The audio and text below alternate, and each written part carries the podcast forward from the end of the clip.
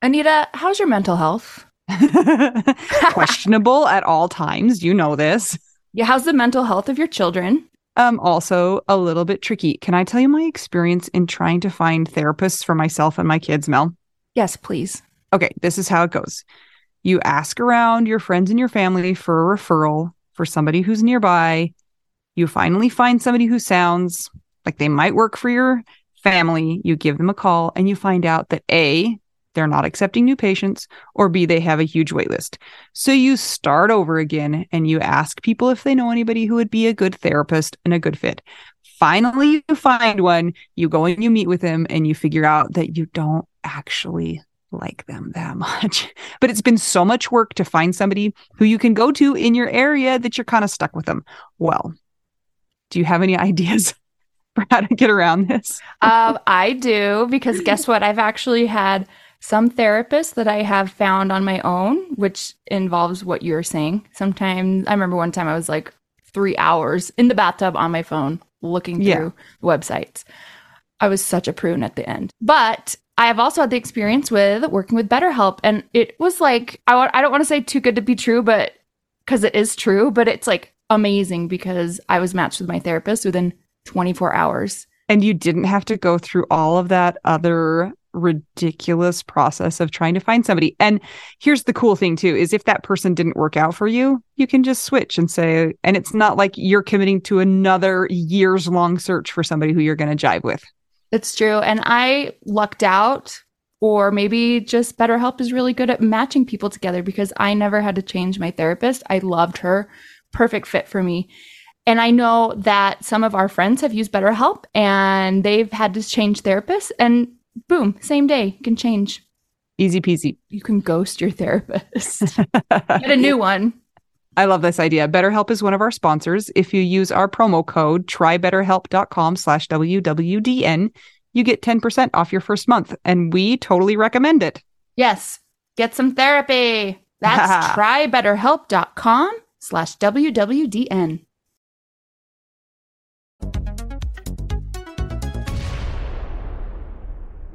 Everyone, hear you, hear you. Look, I have two dogs in my video at the moment. Oh my gosh. My kids are screaming at Alexa in the background because she doesn't listen. So She's about stubborn.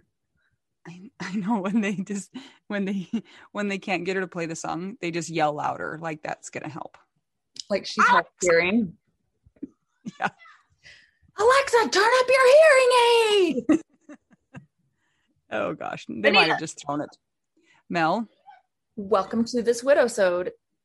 thank you. I feel very special that I have been welcomed to this widowsode. What is our topic of the day? Our topic of the day is what is the deal with the first year? Yeah. Okay. So if you are a widow for longer than a year, then I'm sure you've come across this. And even if you're a widow for less than a year, there seems to be some magical quality that people have put on the first year. Like when the. Can you hear them screaming? Oh, I can. Oh, I can. Every time. Okay, we might just have to start all the way over because so far that's just been screaming. He, oh, he broke Alexa. He broke Alexa? Yeah. How? Everybody, welcome to Anita's life. Round two. Fight! Okay, Mel. Wait, wait, wait, wait. So somebody killed Alexa? That's what they say. You guys, Alexa has been murdered. we might need to change this widowsode to how to grieve Alexa. No. There's so many weird things that happen in my life. I just have no explanations. Okay. What are we talking about, Mel? The first year. the first year.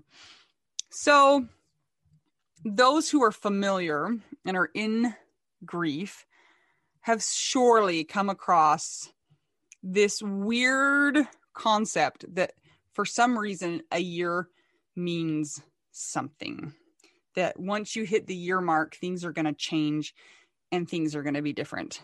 And I don't know why or where that comes from, but have you experienced that? Have you heard that or felt that? I put it on myself. You did. Yes, I thought, okay, this is the time where I can be crazy and do whatever I want. No one's going to bug me because they think there's this one year mark. And I don't know why. It's not like I've ever talked to people about it. It just is this thing that like magically descended into my brain and my psyche. I have no idea what the deal is. But I think that I never I remember being at the very beginning too of the right after Scott died and and thinking, wow, a year is so long. I know it's going to go by make it? quickly, but it's also a long time. So I do think that there is something about a year, though. So let's talk about it. It's not like after a year, everything magically gets better, or after a year, magically you're ready to date again, or you have to wait one year and then you can get remarried, or you wait one year and then you can, you know, any of those things. Like for some reason, I, I think part of it might be Hallmark movies or all of the Hallmark. shows. Yeah. I mean, really, I was watching the show The Unicorn. I think it was The Unicorn, which is about a widower. And the friends were like to the guy, It's been a year. Like, it's time to start getting out there again. And I'm like, Why? Like, why? You know, what does a year have to do with anything? But that's what they said. And so I think that there's just some sort of, I don't know, formula. I mean, I know that just even in life, we measure time by years, and Yeah. you know, there's a cyclical part of that. But I don't know why that's tied into it's been a year, therefore you're fine now. Yeah. Or you're ready to do something or you're not, you know, you're you're stuck in your grief if you're not dating or if you're not moving or if anything, if you're still crying, whatever. Okay. But on the flip side of that, the first year is like you said, we measure time in years. It's when we deal with all of the firsts. So the first birthday without them the your first birthday without them. If you have kids, all of your kids' first birthdays without them. First Christmas, first Thanksgiving, all of those firsts happen in that first year. And those occasions are met with a serious amount of anxiety, I think, for most people. Because in your brain, when you come to that date, you rewind and you think the last time we had this date, they were here. Now they're not. We're going to do this for the first time without them. And so every single one of those days is like a bomb waiting to go off in our hearts and in our brains. Yeah. The whole first year, every single thing is brand new. Every day, every second. Yeah. And it can even be like not like Thanksgiving and Christmas or you know the big holidays. It can be like this is the first time that I'm going to my neighbor Fran's barbecue that happens. You know what I'm saying? Like small things. Or, you know, if you used to take a family trip together, this is the first time we're doing this. And so even the small activities are the first time you're doing them without your person. So it's like gut punch, gut punch, gut punch, gut punch over and over and over. or it makes me think of you with your kids. It's like, okay, it's the night before the first day of school. Mhm. And dad usually is there, like give a little pep talk, and there's a routine. Yep. That's the first time that that's not going to happen for you guys as well. Yeah. And speaking about lasts, not only does the first year bring a lot of firsts, it reminds us of all of the lasts. We're talking last time that we were all together, the last time that you had this opportunity or that opportunity, the last time they had a birthday. And so there are firsts to grieve and there are lasts to grieve. Yeah. Um, Mel, do you remember coming up on the first year how stressful it was, like the year mark? Were you a disaster? disaster. Disaster. I felt like a couple months before the one year mark i felt like i was more edgy. I felt like i was grumpy. Loud noises bothered me and i didn't clue into it until about a month into that. And then i realized oh a year is coming up. My body is preparing Yeah. or what I was not prepared for last year. And I relived it in my head over and over and and it was it was not even logical, but I thought that I would have to relive it all again for some reason. Mm. And I what the only time that it stopped feeling like that was when it actually got to the 1 year mark and I woke up and I'm like he can't die again. I won't have to get the text that he died. He's already dead. to- he's yeah, I don't have to do this. I don't have to do that. And but for some reason my brain was preparing it as if I were going to have to deal with it all again. And this time I needed to be more prepared. Mm. So when I was approaching the year mark, I just put myself um, back in my shoes for like the week before he died because in our cases we had sudden deaths and no reason to expect it was going to happen. So we were just living our lives, doing our thing. And I just was like mentally screaming at myself, you know, putting myself back, you know, he's only got five days to live.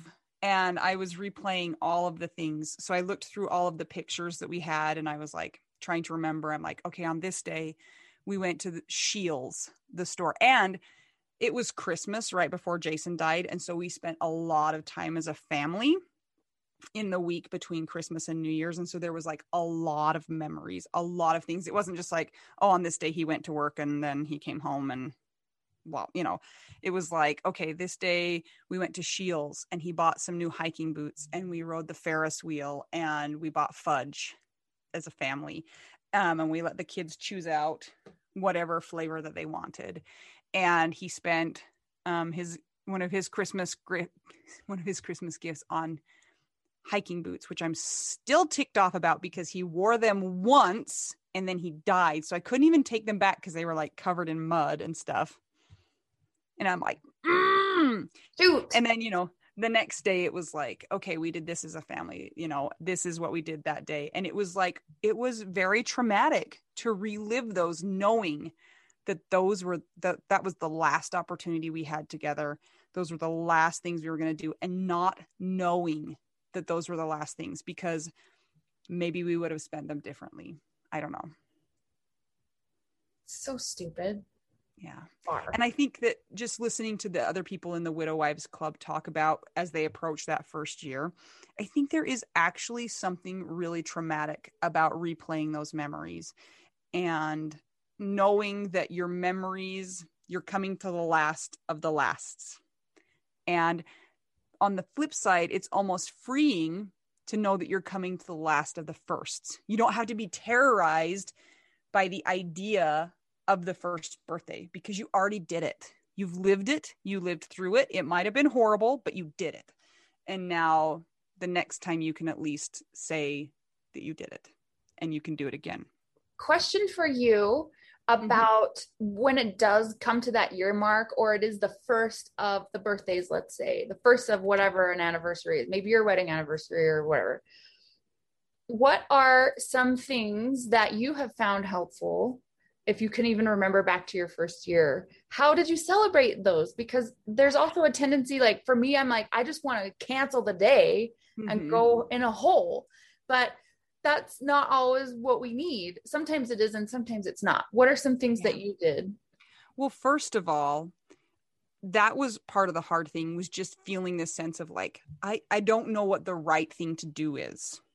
You know, I I know this day is approaching and I feel like we should do something, but what is the right thing to do? And also sometimes feeling like I said before the shoulds, like you should be doing something to celebrate this and then thinking but should I? You know, what are they doing now? I feel like this is like not appropriate. Let me move them. I wasn't even paying attention. okay come here. Off. Thank you. Off. Thank you. Okay, lay down. Lay down right here. I still believe in you. Thank you okay i'm back So, anyway, knowing what I should or shouldn't be doing, feeling pressure and some outside pressure to be celebrating or doing something to memorialize them on that day. also I felt a great deal of stress and strain, feeling like I wanted other people to remember that it was a special and a big day, also. So I think it does depend on you as a person and you in your relationships. For me, I really like to be around people, and Jason was very loud and social. And so I wanted, for the most part, for those things to be social and loud and have kind of a presence.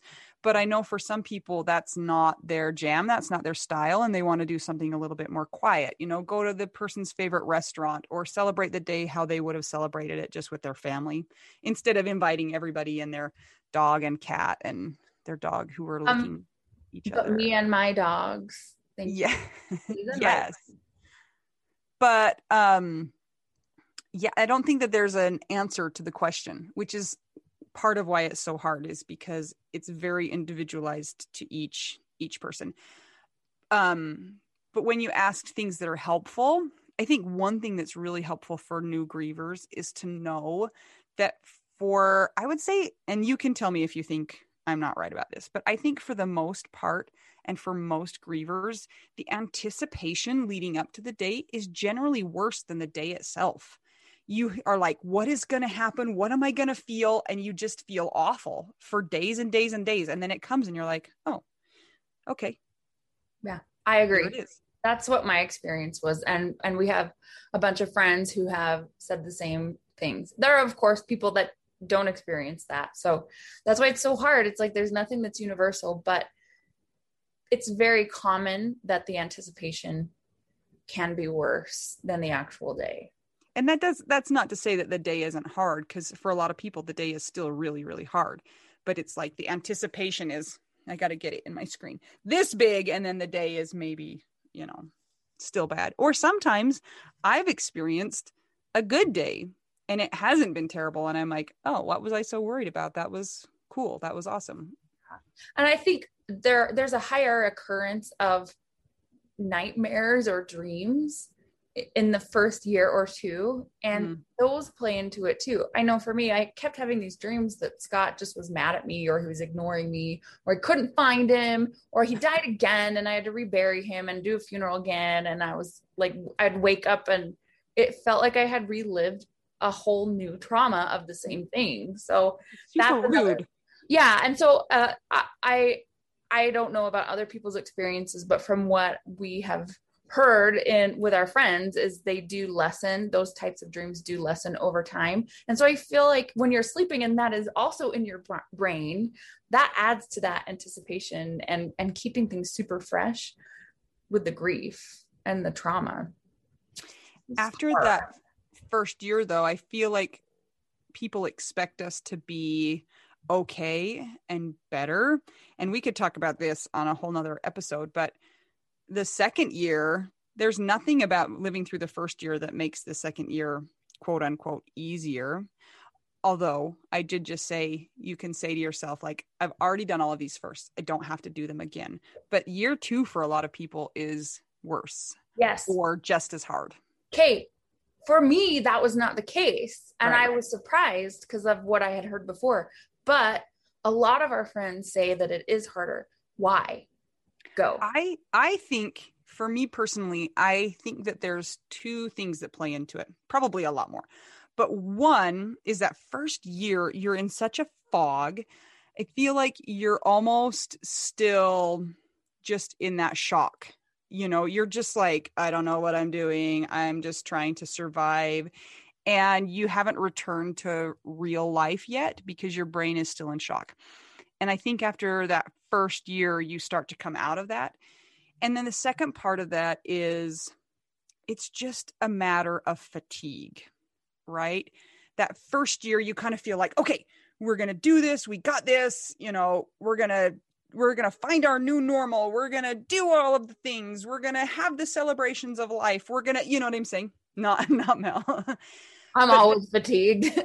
but then i mean i almost feel like you get an adrenaline boost almost to a point because you are in that fight or flight all the time and so you're just like you know and you get to the end of that and it's not really a year but to a certain point and it's like oh this isn't going away I'm tired.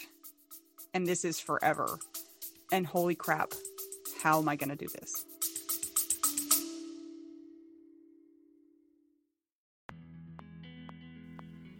Sometimes we assume that unless we had a huge life insurance payout, we don't really need to know anything about investments or even finances.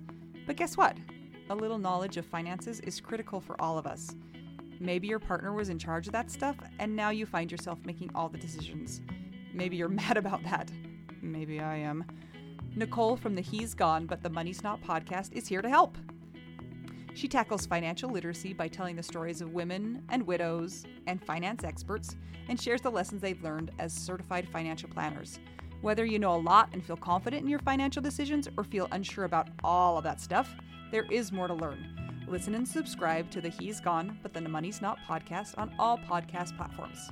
This ad was paid for by Rockhouse Financial, an SEC registered investment advisor.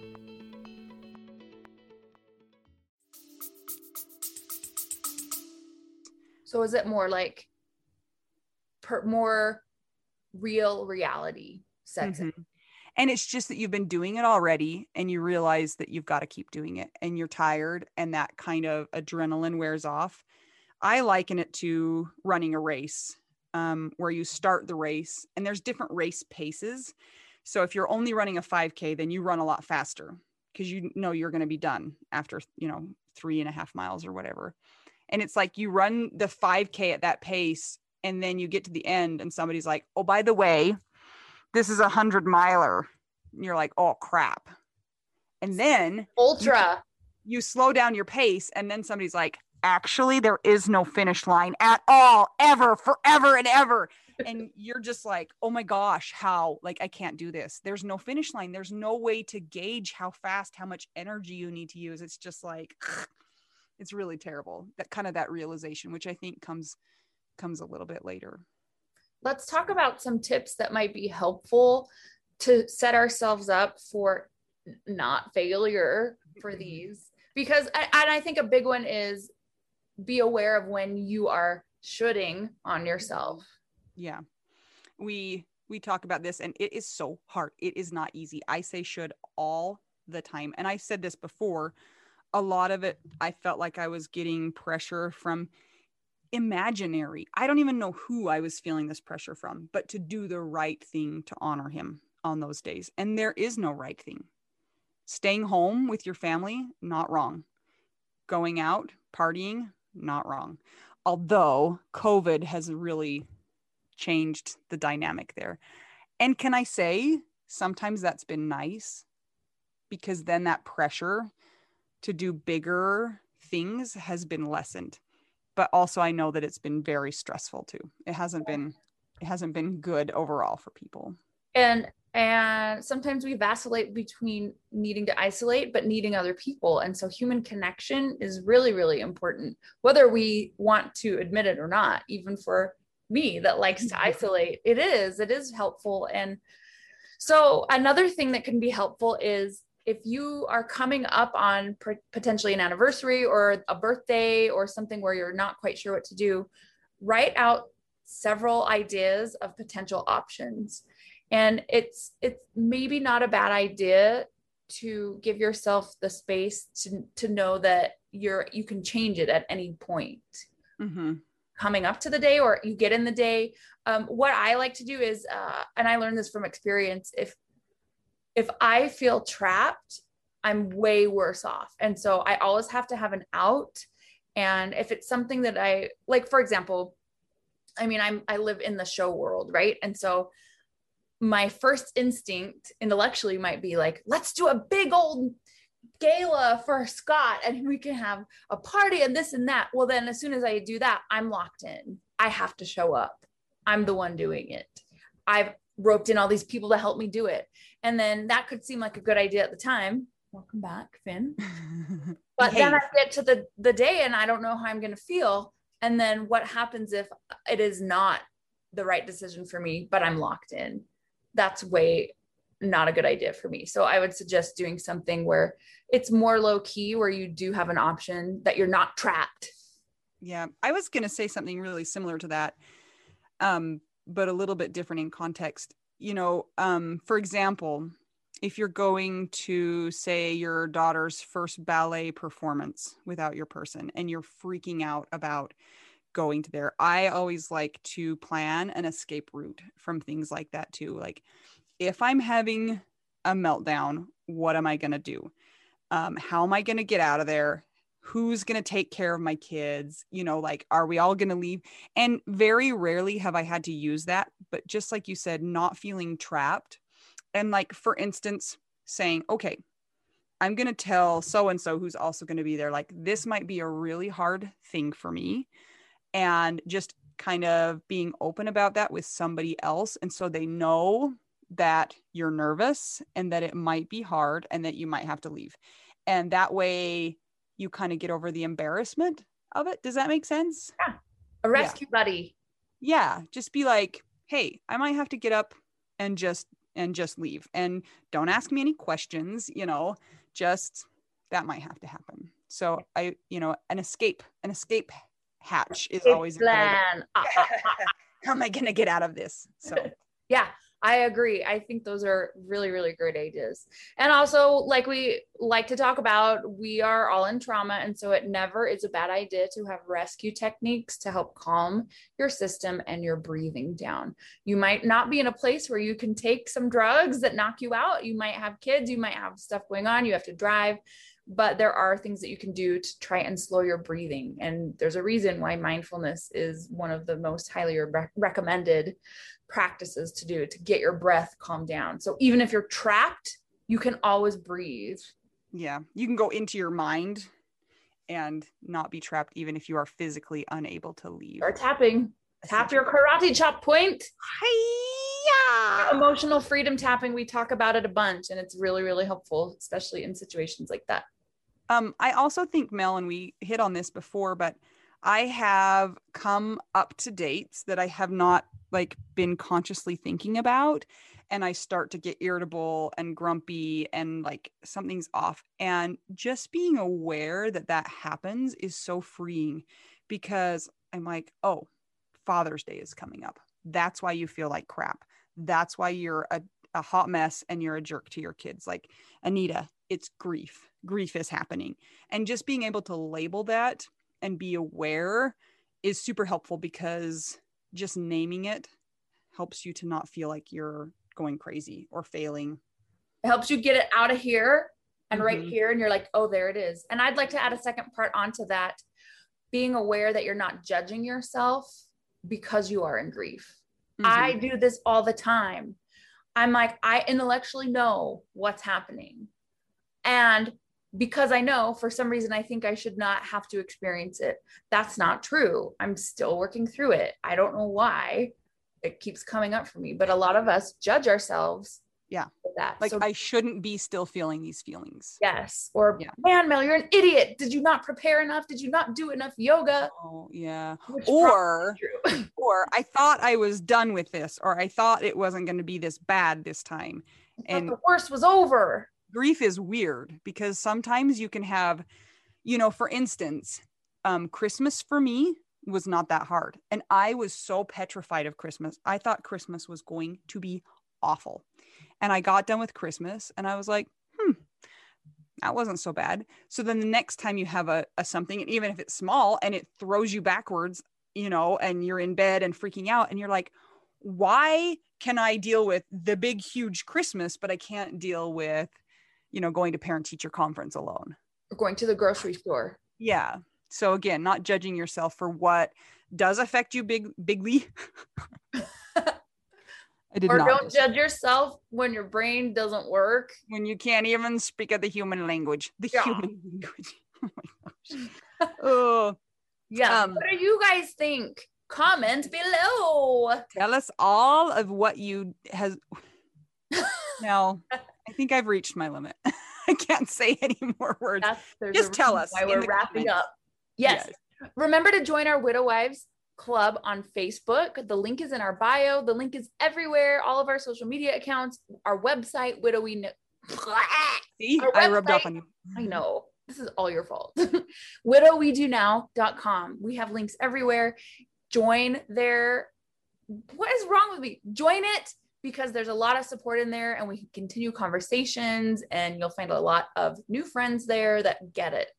And if you're not a widow, then just join us on our Instagram page or widower or have partner loss. Um, join us on our Instagram page and also on our public Facebook page.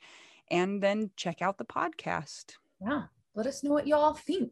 Everyone is welcome, no matter orientation or status of marriage, like Anita said. So please join us. There is a safe space for you.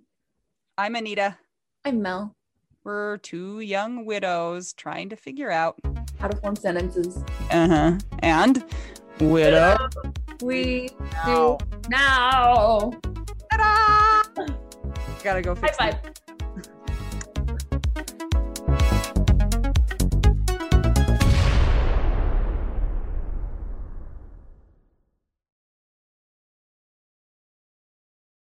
This is my favorite thing to discuss with you.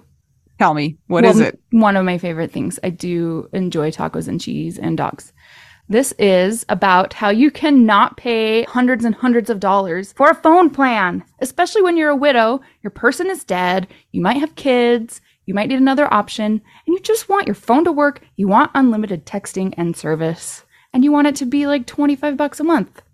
It blows my mind that they have plans that start at $15 a month. That is so cheap. And the cool thing is, is it uses other 5G networks. And so you don't have to pay extra for that and you still get great service. Yep, Anita and I have traveled all over and I have used my phone. So I highly recommend it. And my mom's even on it. When my dad died, we put his phone down to the cheapest plan, which is $15 a month. And I think my mom's on the $20 a month plan and it's so worth it. It's so much cheaper than what we were all paying before. So I highly recommend it if you're on a budget or not. Who cares? Ryan Reynolds is in charge of the company and they send you free stickers with Ryan Reynolds temporary tattoos. It's kind of the best. So if somebody wants to sign up, what can they do, Anita? Go to trymintmobile.com slash WWDN. Seriously, you guys, such a great idea. Save yourself some money. And if you're worried about losing data or having any changes with your phone, not going to happen. They walk you through it. Everything's fine. It's the easiest process of all time. Again, that's Trymintmobile.com slash WWDN.